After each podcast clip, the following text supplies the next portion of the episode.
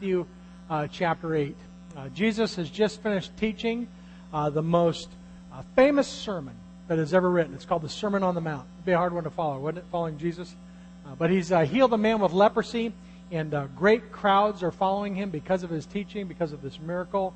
And he's headed into his hometown of Capernaum. And we pick up in Matthew chapter 8, verse 5, as he's headed into his hometown. I just want to encourage you to turn with me to your Bibles to Matthew chapter 8, if you brought one with you. And if you don't have a Bible at home, or if yours is difficult to read, I want to invite you to stop by our welcome desk this morning. You can stop by and pick one up as our free gift to you this morning. But in Matthew chapter 8, beginning in verse 5, it says this. When Jesus had entered Capernaum, a centurion came with him asking for help. Lord, he said, my servant lies at home, paralyzed and in terrible suffering. Jesus said to him, I will go and heal him. The centurion replied, Lord, I don't deserve to have you come under my roof, but just say the word, and my servant will be healed. For I myself am a man under authority with soldiers under me. I tell this one, go, and he goes, and this one, come, and he comes. I say to my servant, do this, and he does it. When Jesus heard this, he was astonished, and he said to those following him, I tell you the truth, I have not found anyone in Israel with such great faith. I say to you that many will come from the east and the west and will take their places at the feast with Abraham, Isaac, and Jacob in the kingdom of heaven. But the subjects of the kingdom will be thrown out into the darkness, where there will be weeping and gnashing of teeth. Then Jesus said to the centurion, go, and it will be done, just as you believed it would. And his servant was healed that very hour. Well, this morning, as we approach this passage and what God has for us, I'd like to invite you to just pray with me as we open our hearts up for what God has for us this morning. Father, I just want to thank you for the opportunity we have to come together to worship you this morning. And very few times in Scripture, two or three times, I've seen where Jesus has been amazed. And God, I just pray that as you look down on us this morning, that you would be amazed by our faith and the things that you see in our lives. I know there are some right now here this morning that are struggling with their faith, maybe going through a difficult time in their life. Maybe they have internal doubts. And God, I just pray this morning that your word would strengthen us, that it would encourage us, and it would heal us spiritually, emotionally. And God, no one is here by accident this morning. We know that we are not here by coincidence, but we are here for what you have to say through us through your word. Let us not just have ears to listen, but God, may you cultivate in us hearts that are willing to act. And it's in Christ's name that we pray. Amen. Well, I know that we're all aware that life is full of unplanned surprises, right? Not all of them are bad. Some of them are good, like birthday surprises, but not all of them are good. Interestingly enough, God didn't ask me or Pastor Dan, our overseer board, about his plans to move two overseers in the same month, right? But we know that God is in control. And God's plans, I've found, are not always my plans. Our plans are not always God's, and God's plans are not always ours. And sometimes when there's a conflict between those two, it's our faith that we can struggle with, our faith that can hold in the balance. I was talking to a single mom last week, and she told me I could share this story, but she had cancer surgery scheduled for her 12-year-old. And just before his surgery was scheduled, something happened with her 15-year-old, incident that he had happened that required him to have surgery. And so she had to cancel surgery for the one in order to schedule a surgery for the second. And she came in so that we could kind of pray, and I could kind of talk about what was going on. And as we were talking through this, it was not her plan for either one of her kids to have surgery. But here we were talking about the events that had led up to the week that she was dealing with, and talking about everything that she had to take care of, and we were talking about her faith. Faith always comes up when circumstances aren't the way that we think they should be, right? And circumstances are sometimes difficult for us, but have you ever thought about the fact that when things are not going the way that we want them to, when our calendars are disrupted, when there's things going on in our life, that it might be an opportunity that God wants to use us to either grow our faith personally or in the lives of somebody around us. In fact, I would go as far to say that no matter what we're going through, no matter what's going on in our lives, there is something specific that I think God wants to do in our lives for someone around us. Not long after I started Springbrook, I had this health problem. It was just a pain in my abdomen, and I had to go into the hospital. I was going to be in there for 3 days, and I was really struggling with the pain and what God was doing in this. I had just started this new job, and I had 100 things to do on my calendar. I mean, I had my whole week planned out, and then this thing happened. And I was laying in the hospital bed, just really struggling with God. Why now? Why this? What, 3 days? I mean, really? What an inconvenience. I mean, I had a whole calendar of stuff, and I was processing through all this stuff in my mind. And, you know, the second day, my doctor came in to check on me while I was just laying there doing nothing. And he recognized a patient in the bed next to me that they had brought in that morning. And this guy was in a lot of pain, and he was going in and out of consciousness. And as the doctor walked by, he recognized him. He knew the guy as a former patient, and he knew all about his health history. And so anyway, he stopped to talk to him and asked a couple of diagnostic questions. And within minutes, he stopped and he walked out and he came back in with the nurse and he said, "I'm taking responsibility for this patient away from the doctor on duty. I want him moved immediately to the emergency room. I'm going to do an emergency surgery on him." I was thinking, wow, day two, a lot of action in the Willard room. Now, I don't understand all the medical stuff that was going on with him, but after the surgery, when they brought him back up to the room, I found out that he had been in a life-threatening situation. And the doctor had come by to see me, recognized him, stopped to talk to him, and I found out that they probably would not have been able to diagnose and test the guy and find out what was really wrong with him and save his life if that doctor had not walked away. And so his wife and my wife and I were all in the room together. It was the next day we were getting ready to leave. I'll never forget what his wife said to me. She said to me, "I thank God that you were in this hospital." I thought, wow, okay. She said, if you had not been in the hospital, that doctor would not have walked by my husband's bed, would not have recognized him, would not have had this conversation, and I don't know that my husband would be alive. I thought, wow, I couldn't have planned that for anything. I mean, I thought my week was just been shot, and here I find out God had something amazing that he wanted to do in and through the situation that I had absolutely nothing to do with. And I believe that every single one of us have those type of opportunities that God sends us every day, if not hourly, then certainly weekly. And I know that there are events that are happening right now or will happen next week or maybe even tomorrow that we'll see as an interruption and an inconvenience to our schedule. And if that's the perspective, I believe we're going to miss opportunities that God has for us. And so let us pray that we could see divine appointments the way that Jesus sees them, the way that Jesus sees them when he sees the centurion in Matthew chapter 8. Let's look again at verse 5 through 7 together. They're on an outline on the inside of your program. It says this. When Jesus entered into Capernaum, a centurion came to him asking for help. "Lord," he said, "my servant lies at home paralyzed and in terrible suffering." Jesus said to him, "I will go and heal him." Wow, wouldn't that be great? Wouldn't that be great if it worked that way all the time? I mean, you have a want, you have a need, something's going on in your life, and you walk up and say, "God, can you do this for me?" And he says, "Sure, no problem." You know, is that the way it works? No, it's not.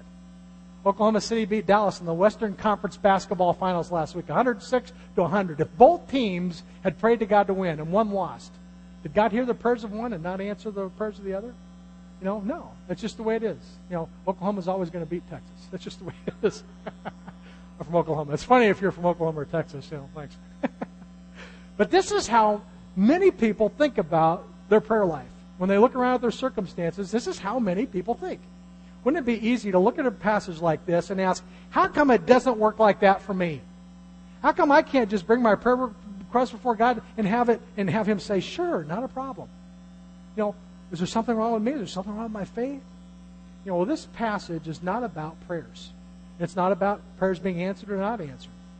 If you want to know more about prayer or how to pray, then we need to look back at Matthew chapter 6. In fact, I'm convinced that we have Matthew chapter 6 before we get to Matthew chapter 8 in this passage. Jesus says, this is how you should pray.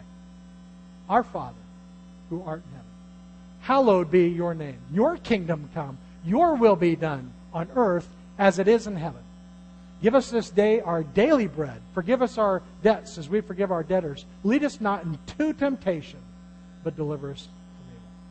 You know, that's what prayer is. Prayer is a heartfelt ability that we have to come before our God in heaven, who knows what we need before we even ask it, and give him his rightful place in our lives.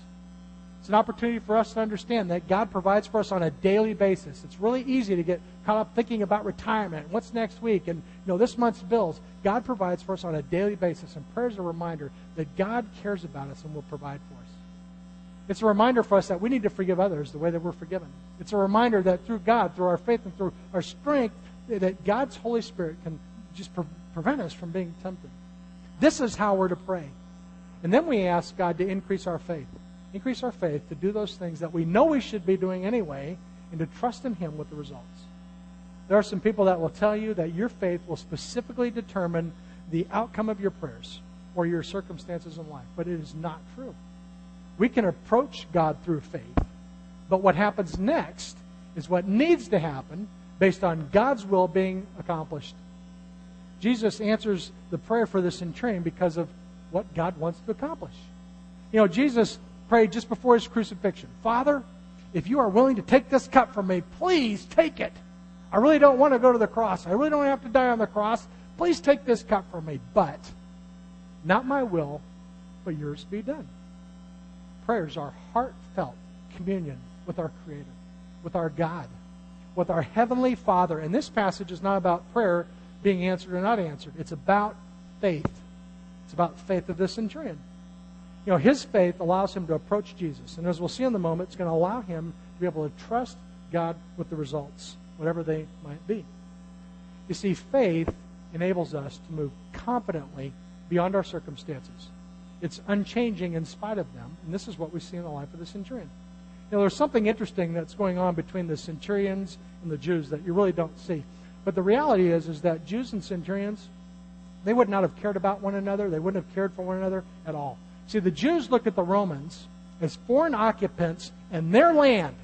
This is, what are you doing here? They're representing the emperor. They're foreign occupants, and they're an inconvenience for the Jews. And then the Romans look at these Jewish people as an unruly group who are unpredictable and very difficult to manage. And so there's tension between the two of them.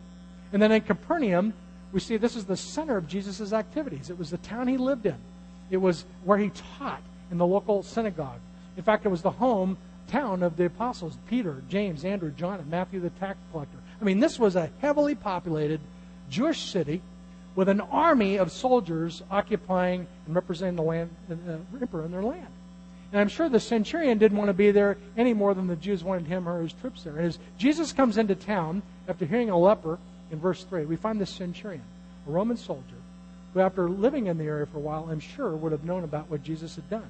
And he comes in faith to bring a request in. We see a high-powered government Roman official, a soldier, a man's man, in front of a Jew asking for help, calling him Lord, and caring deeply about someone other than himself, a servant. And you know what? I absolutely love centurions. They are rough, tugged men. They're men's men with a tender heart towards God. Every story about a centurion that I found in the Bible has been a positive story about men of faith. Centurions often protected Paul or provided him with a military escort. We see that through the book of Acts. Cornelius was a centurion of the Italian regiment who, along with his family, all came to faith in Christ. It was a centurion who was standing by Jesus at the cross when he died, Matthew chapter 27, and said, "Surely this was the Son of God." And here we see a centurion, in spite of his circumstances, in spite of the circumstances he finds himself in, comes in humility. A Roman officer approaching a Jewish Messiah that he would call Lord and ask, "Please help me with my servant." You know, this Roman centurion had life-transforming faith that enabled him to depend fully on Jesus in spite of his circumstances. See, life-transforming faith is faith that is rooted in dependence on Jesus Christ. There's a place for you to write that on your outline. Life-transforming faith is found in dependence on Jesus Christ. But you know what's interesting? You know, the centurion having faith is not what astonished Jesus. He came to Jesus in faith, and he made a request, but look what Jesus says next. The centurion replied, "Lord, I do not deserve to have you come under my roof. Just say the word, and my servant will be healed. I myself am a man under authority with soldiers under me. I tell this one, go, he goes. I tell this one, come, he comes. I say to my servant, do this, and he does it." When Jesus heard this, he was astonished and said to those following him, "I tell you the truth, I've seen no one in Israel with such great faith." You know, that last part of that verse is really interesting. You can almost see Jesus. He hears the centurion, and then he turns to the crowd, and he says, "Did you hear what that guy just said? I have seen no one in Israel that has faith like his." Jesus was astonished about what he just heard the centurion say. That must have been pretty interesting, right? To astonish God in the flesh. I mean, when was the last time you were astonished by something? I mean, something for real. You know, not like your kids cleaning up the room without being asked. Or in my house, putting your trash in the trash can instead of leaving it on the countertop. We're not talking about that petty kind of an astonishment. What we're talking about here is it's an astonishment that reflects something that's almost completely beyond human comprehension. It'd be as if somebody walked up and gave you $1 million kind of astonishment. It's like, wow! What exactly did this centurion do to get a wow from Jesus Christ? He said this, Lord, I do not deserve to have you come under my roof. Just say the word and my servant will be healed. I'm a man under authority with soldiers under me. I tell this one, go, he goes. Come, he comes. You know, and when Jesus heard this, he was astonished. The centurion, having faith, was not astonishing. What was astonishing was the fact that he really, truly understood who Jesus was, and Jesus was the object of his faith. You see, the centurion really trusted in Jesus Christ. He trusted in his words and his authority. And it's interesting to think about, because faith by itself is not that big a deal. Everyone has great faith in something. You know, former civil engineer Harold Camping of Oakland, California, runs a radio show, Family Radio. Is anybody familiar with him? Yeah. He said he studied the Bible for 70 years, and he had great faith that the world was going to come to an end yesterday. That was great faith. Do you realize people were leaving their jobs? They were quitting school. They sold out their entire savings. They spent $3 million last week to tell people that the world was going to come to an end. That is great faith, isn't it? Misplaced, but great. You know, a Boeing 747, are you ready for this? A Boeing 747 has 6 million parts. Half of them are fasteners to keep the plane together, right? It weighs almost 1 million pounds. How many of you have flown in an airplane? That's great faith, isn't it? That this plane's going to stay together, it's going to take off, it's going to fly in the air, and it's going to land without a problem. 6 million parts and 1 million pounds flying up around in the air. I think that takes great faith to fly. I have Jehovah's Witnesses and Mormons. You know, they come to my door all the time. They're not Christians. They don't understand who Jesus is. But they have great faith to go door to door and confront and talk to people about what they believe. That is great faith. You see, everyone has faith in something. The centurion had faith that Jesus could heal his servant. He had faith, and that enabled him to come to Jesus and make a request. But the important part of this was that he had a life-transforming faith that was found in actually trusting Jesus' word, trusting in him and his word and his authority. There's a place for you to write that down at the bottom of your outline. Life-transforming faith is found in trusting Jesus' word and his authority. And so why is the faith of this centurion so astonishing? What is it that we can learn about his faith that we can apply to our lives today? I want to look at 3 specific characteristics of faith, and these are on the back of your outline. First thing that we see is that the centurion understands his depravity. He understands his wickedness. He really understands that he is separated from God. And the Bible calls that sin. You know, this idea of depravity and wickedness can best be illustrated by a plate of brownies with a few drops of poison on them. This is not the analogy that I use with my kids. They told me I wasn't allowed to use that this morning. But you take some brownies, you put a few drops of poison on them. Not all the brownies are poison, but all the brownies have been poisoned.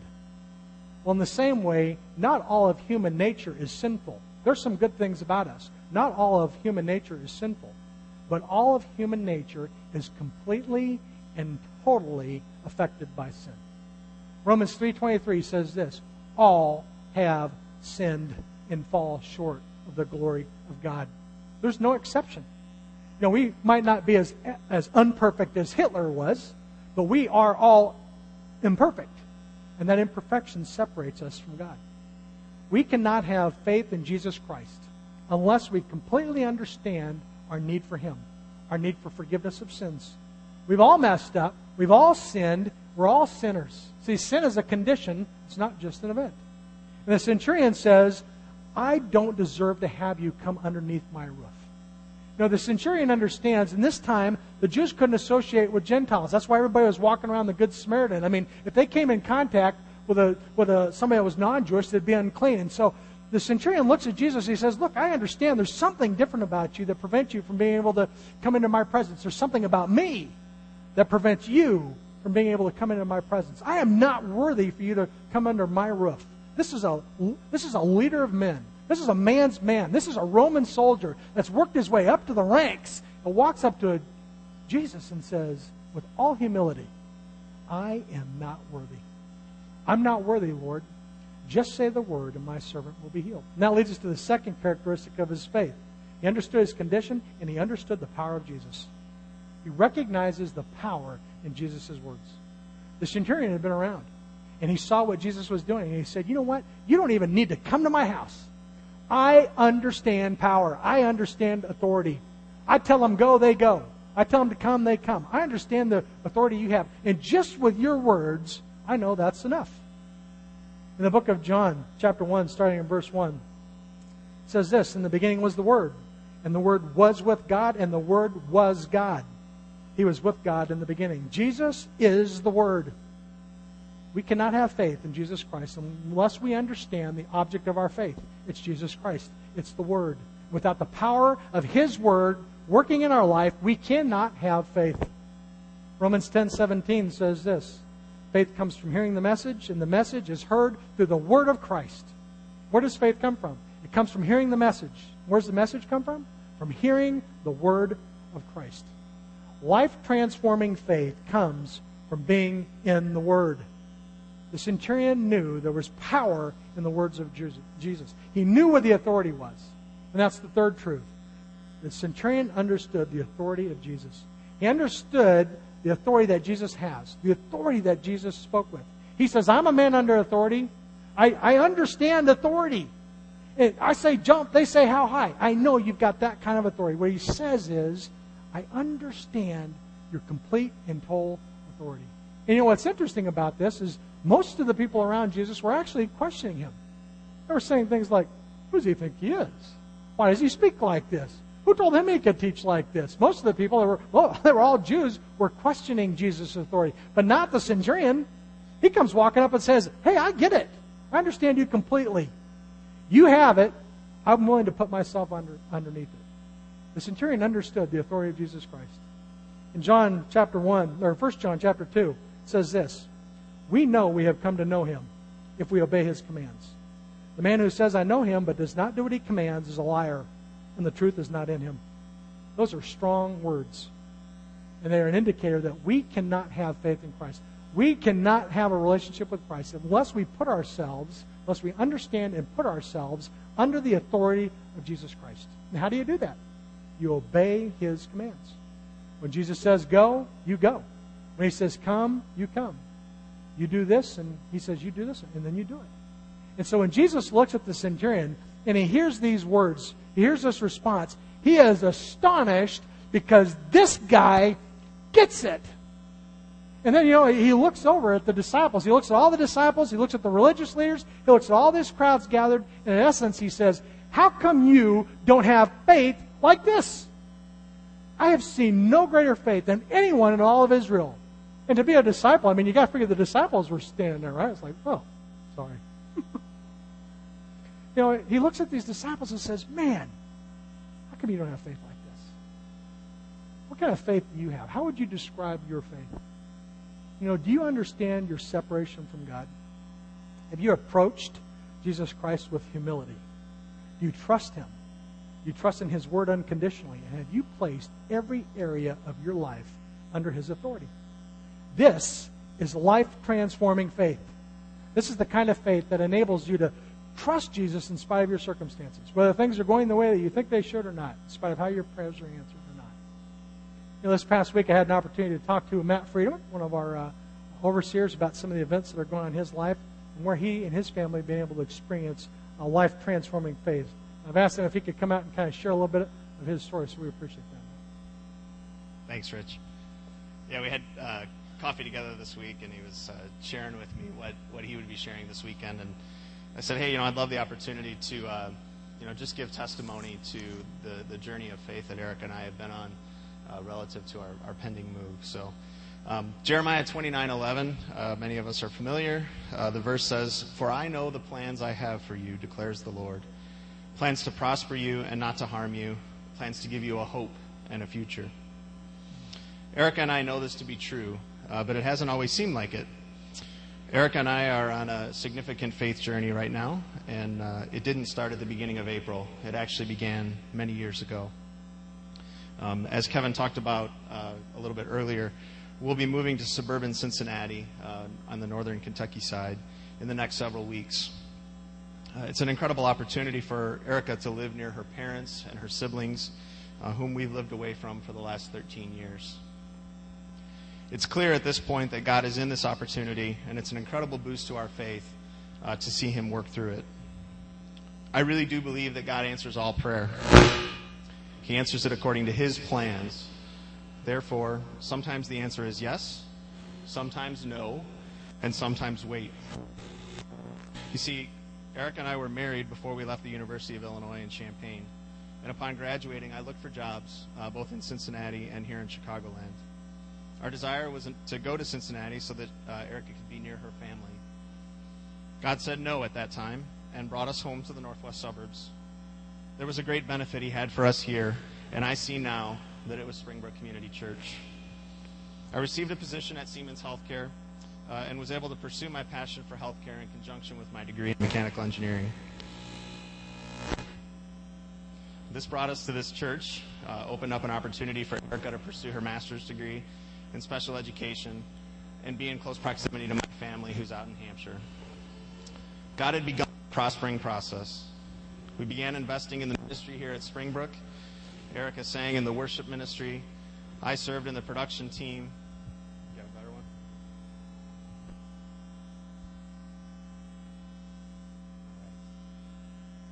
Good? Okay. Erica sang in the worship ministry. I served in the production team, and we participated in and then led a small group. And our faith in the Lord grew tremendously under the leadership of Pastor Dan. Since then, we've had opportunities to pursue other locations for short stints, but God was continuing our preparation here. He had more for us in McHenry County. I began hosting with the team here at Springbrook, and while I had served in other ministries before, I began to see that God truly had me in my area of giftedness, and I was also able to begin to exercise my gifts of leadership and administration. Mid-2007, we again pursued a move to Cincinnati. I was pretty far into the interview process with a company outside of Siemens and outside of healthcare, and things looked like they were lining up. We'd picked out a house down there. Our townhouse in Cary had sold, and God was bringing it all together for us to go. So it seemed. However, it wasn't in God's prosperous plan, and today we thank Him for stopping it. The person who was going to hire me ended up quitting, and the whole thing crumbled. We were crushed. But God had more for us in Lake in the Hills and here at Springbrook. At that time, I was now leading the hosting ministry. We started back into small group with the McDuns after a few years of women's ministry and men's ministry independently. And God was continuing to prepare us for today. Through Kevin's leadership, I learned how to better study God's Word and to understand grace at a whole new level. All the while, we continued to pray for an opportunity to move to Cincinnati. We were praying in this way, but not really surrendering to God's prosperous plan for our lives. A couple of months ago, as some of Erica's siblings were making plans to transition back to the Cincinnati area, we loved the idea of joining them. But it seemed completely impossible. We were overwhelmed with all the planning discussions and couldn't figure out a way to make it happen, and decided once and for all we needed to surrender, live in the moment, and fully invest our all here in this community. It's no coincidence that upon taking the step of faith and surrender, God stepped in. Enter God's yes in His plan to prosper. At the beginning of April, after a bad day at work, I came upon a job opportunity within healthcare in Cincinnati. There are really only two positions with my company that I would be of interest to me, and suddenly one was available. Long story short, the job disappeared. Then my boss helped me get an interview for the new position. I prepared my resume while on vacation, 2 rounds of interviews, beat out 7 other candidates, and on April 29th, I had a job offer. God's plans were being realized in His time. These almost 13 years were a period of wait from the Lord. We finally surrendered the issue to His will, and then, in a 1-month period, God just cleared the path. Given the economy, selling a house that we purchased in 2007 was going to be an incredible financial setback for us. However, God came through again and provided a better relocation package which will almost entirely remove that barrier. God is good. The Lord has used the last 12 years at Springbrook as a preparation period for right now. He has taught us to surrender our lives to His will. He has shown us how He answers prayer. He has shown us that we cannot outgive God. He has gifted us to take all that we've learned into a new chapter, a new church, and a fresh opportunity to experience God's grace. Our exact move date out of the area is still unknown, so we'll see you off and on into the summer. Thank you so very much for being a part of our spiritual journey. And I'll close to say that sometimes prayers are a 13-year excursion. However, persevere, have faith, and have faith in the plans that the Lord has for you. Plans to give you a hope and a future.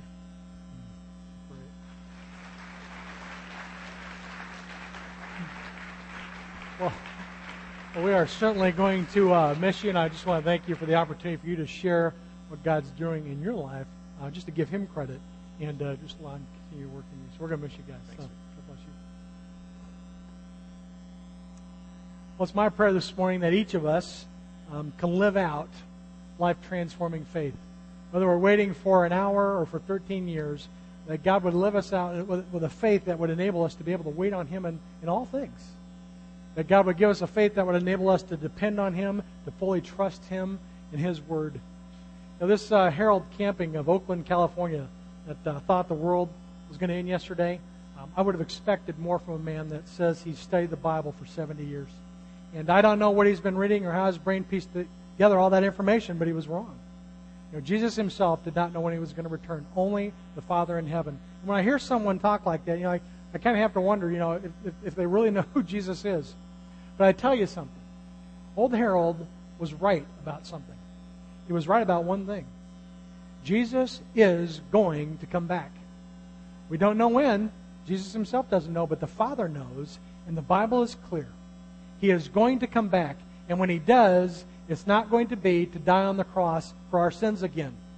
It's not going to be for an opportunity to give us a second shot or into a relationship with Him again.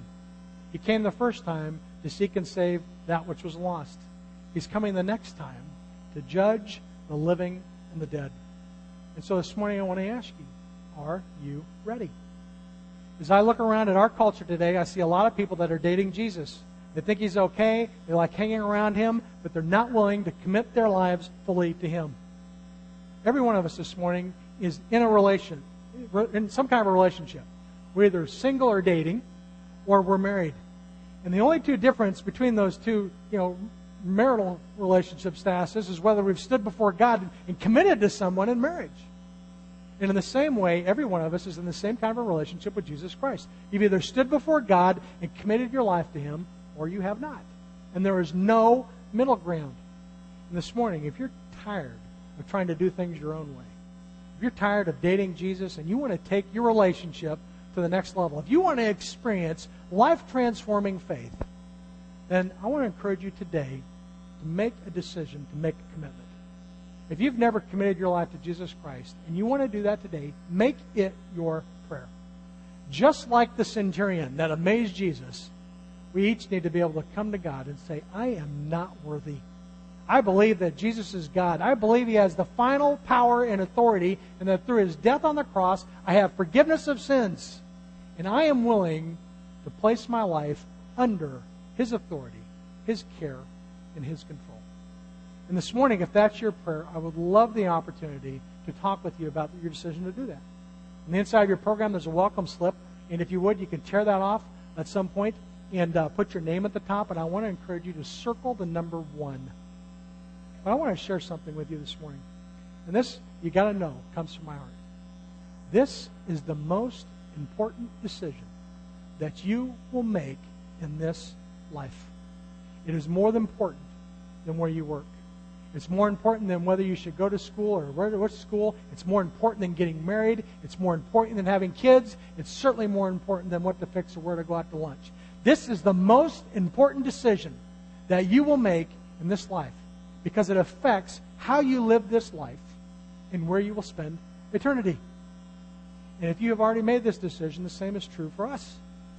The most important decision we can make is what we're going to do with our relationship with Christ. I mean, listen to what Jesus says to those that are following him. Jesus is astonished about the faith of the centurions. He really knows me. He really gets it. And then he turns to his disciples and all those following him. And he turns to this crowd and he says, I say to you that many will come in faith from the east and the west.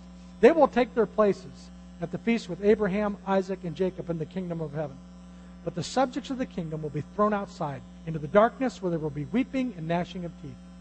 Jesus said to the centurion, Go, and it will be done just as you had believed it was. And his servant was healed that very hour. You see, you have to understand, Matthew is a Jew, writing primarily to Jews.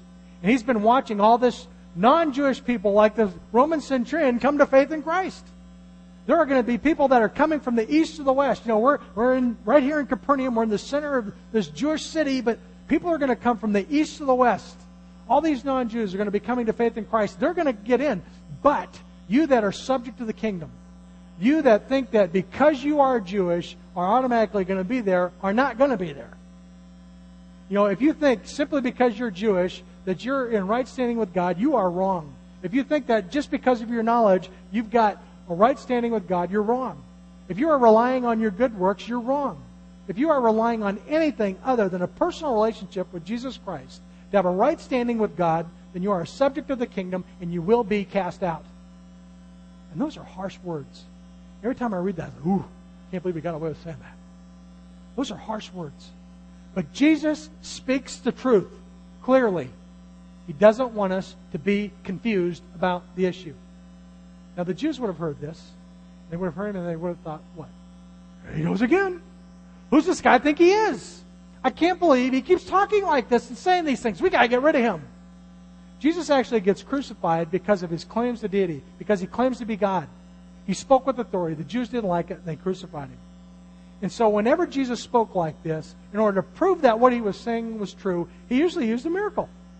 You know, and so to prove what he's saying is true, the servant of the centurion is healed just as he requested. Now, I would love to think that Jesus healed the servant just because the centurion asked. I would like to think that every time I come before God with my request, that God is just going to automatically answer that. But that is not how Jesus did miracles. Every miracle that I have studied was about Jesus and about him validating his authority and proving that he was who he said he was. And I'm convinced that the circumstances in our life, just like this of the centurion, are opportunities for us to glorify God with our lives and increase our faith in those around us. And in fact, I think that's exactly why Paul wrote this in the book of Romans in chapter 5. It's not on your outline, but it says this. We rejoice not only when things are good, we rejoice not only in the hope of the glory of God, we also rejoice in our sufferings because we know that suffering produces perseverance. Perseverance produces character, character produces hope, and hope will never disappoint because it is God that has poured out his love into our hearts by the Holy Spirit in whom he has given us. Authentic faith understands the authenticity of Jesus. Life-transforming faith is authentic. It's real. It's life-transforming. That's at the bottom of your outline. Life-transforming faith is found in dependence in Jesus Christ. It's found in trusting his word and in his authority, and it is life-transforming. It's authentic faith that's really lived out. And this morning, I want to ask you, if you don't have faith like that, to begin to pray to ask God to give it to you. Pray first that if you don't have a relationship with Christ, that God would just pour his Spirit out in your life. And if you have a relationship with Christ, pray that God would reveal himself to you in a fresh new way so that you have the opportunity to see opportunities the way that Jesus saw this opportunity with the centurion. I'm going to ask our ushers to come forward now, and our worship team is going to come out. And while they're doing that, I want to ask you to take this opportunity to tear off your welcome slip on the inside of your program. And if you have never committed your life to Christ and you want to solidify that decision this morning, circle that number 1. And if you've already committed your life to Christ and you want to experience more of this life-transforming faith, this faith like we see in the life of the centurion, and you want some help with that, circle the number 2. It's my prayer for each of us this morning that we would experience life to the full, the kind of life that John promised in John chapter 10. It's my prayer that God would fill us with the power of his Spirit and that we would make the most of every opportunity that God puts before us to astonish him. We're going to collect our tithes and offerings now, and I really want to make sure that we have an opportunity to get those welcome slips for you. And if we can pray for you, if you made a decision for Christ this morning, if you want to experience more of this life-transforming faith, or if you've got something that we can pray for you about, Our prayer team is going to be meeting in the prayer center. It's right down this hall to the right, and would love the opportunity to pray with you this morning. And so you can make your way down there. But I'd just like to ask you now to pray with me that we would continue to seek God, that He would increase our faith and our dependence on Him. Father, I just want to thank you for the hope that we have in Christ. And God, I just thank you for the example of this centurion, that we too can know how to have and experience life-transforming faith. God, may we be able to depend on you in all things. May we be able to put our trust in your word and in your power and in your authority. And may our faith be authentic. And God, we come together this morning, we gather our tithes and offerings up to you, and we lift them up to you as a fragrant offering, as an example of worship and just as an expression of thanksgiving. And God, I just thank you for all the ways you provide for us. We commit this day to you for your glory, and it's in Christ's name that we pray.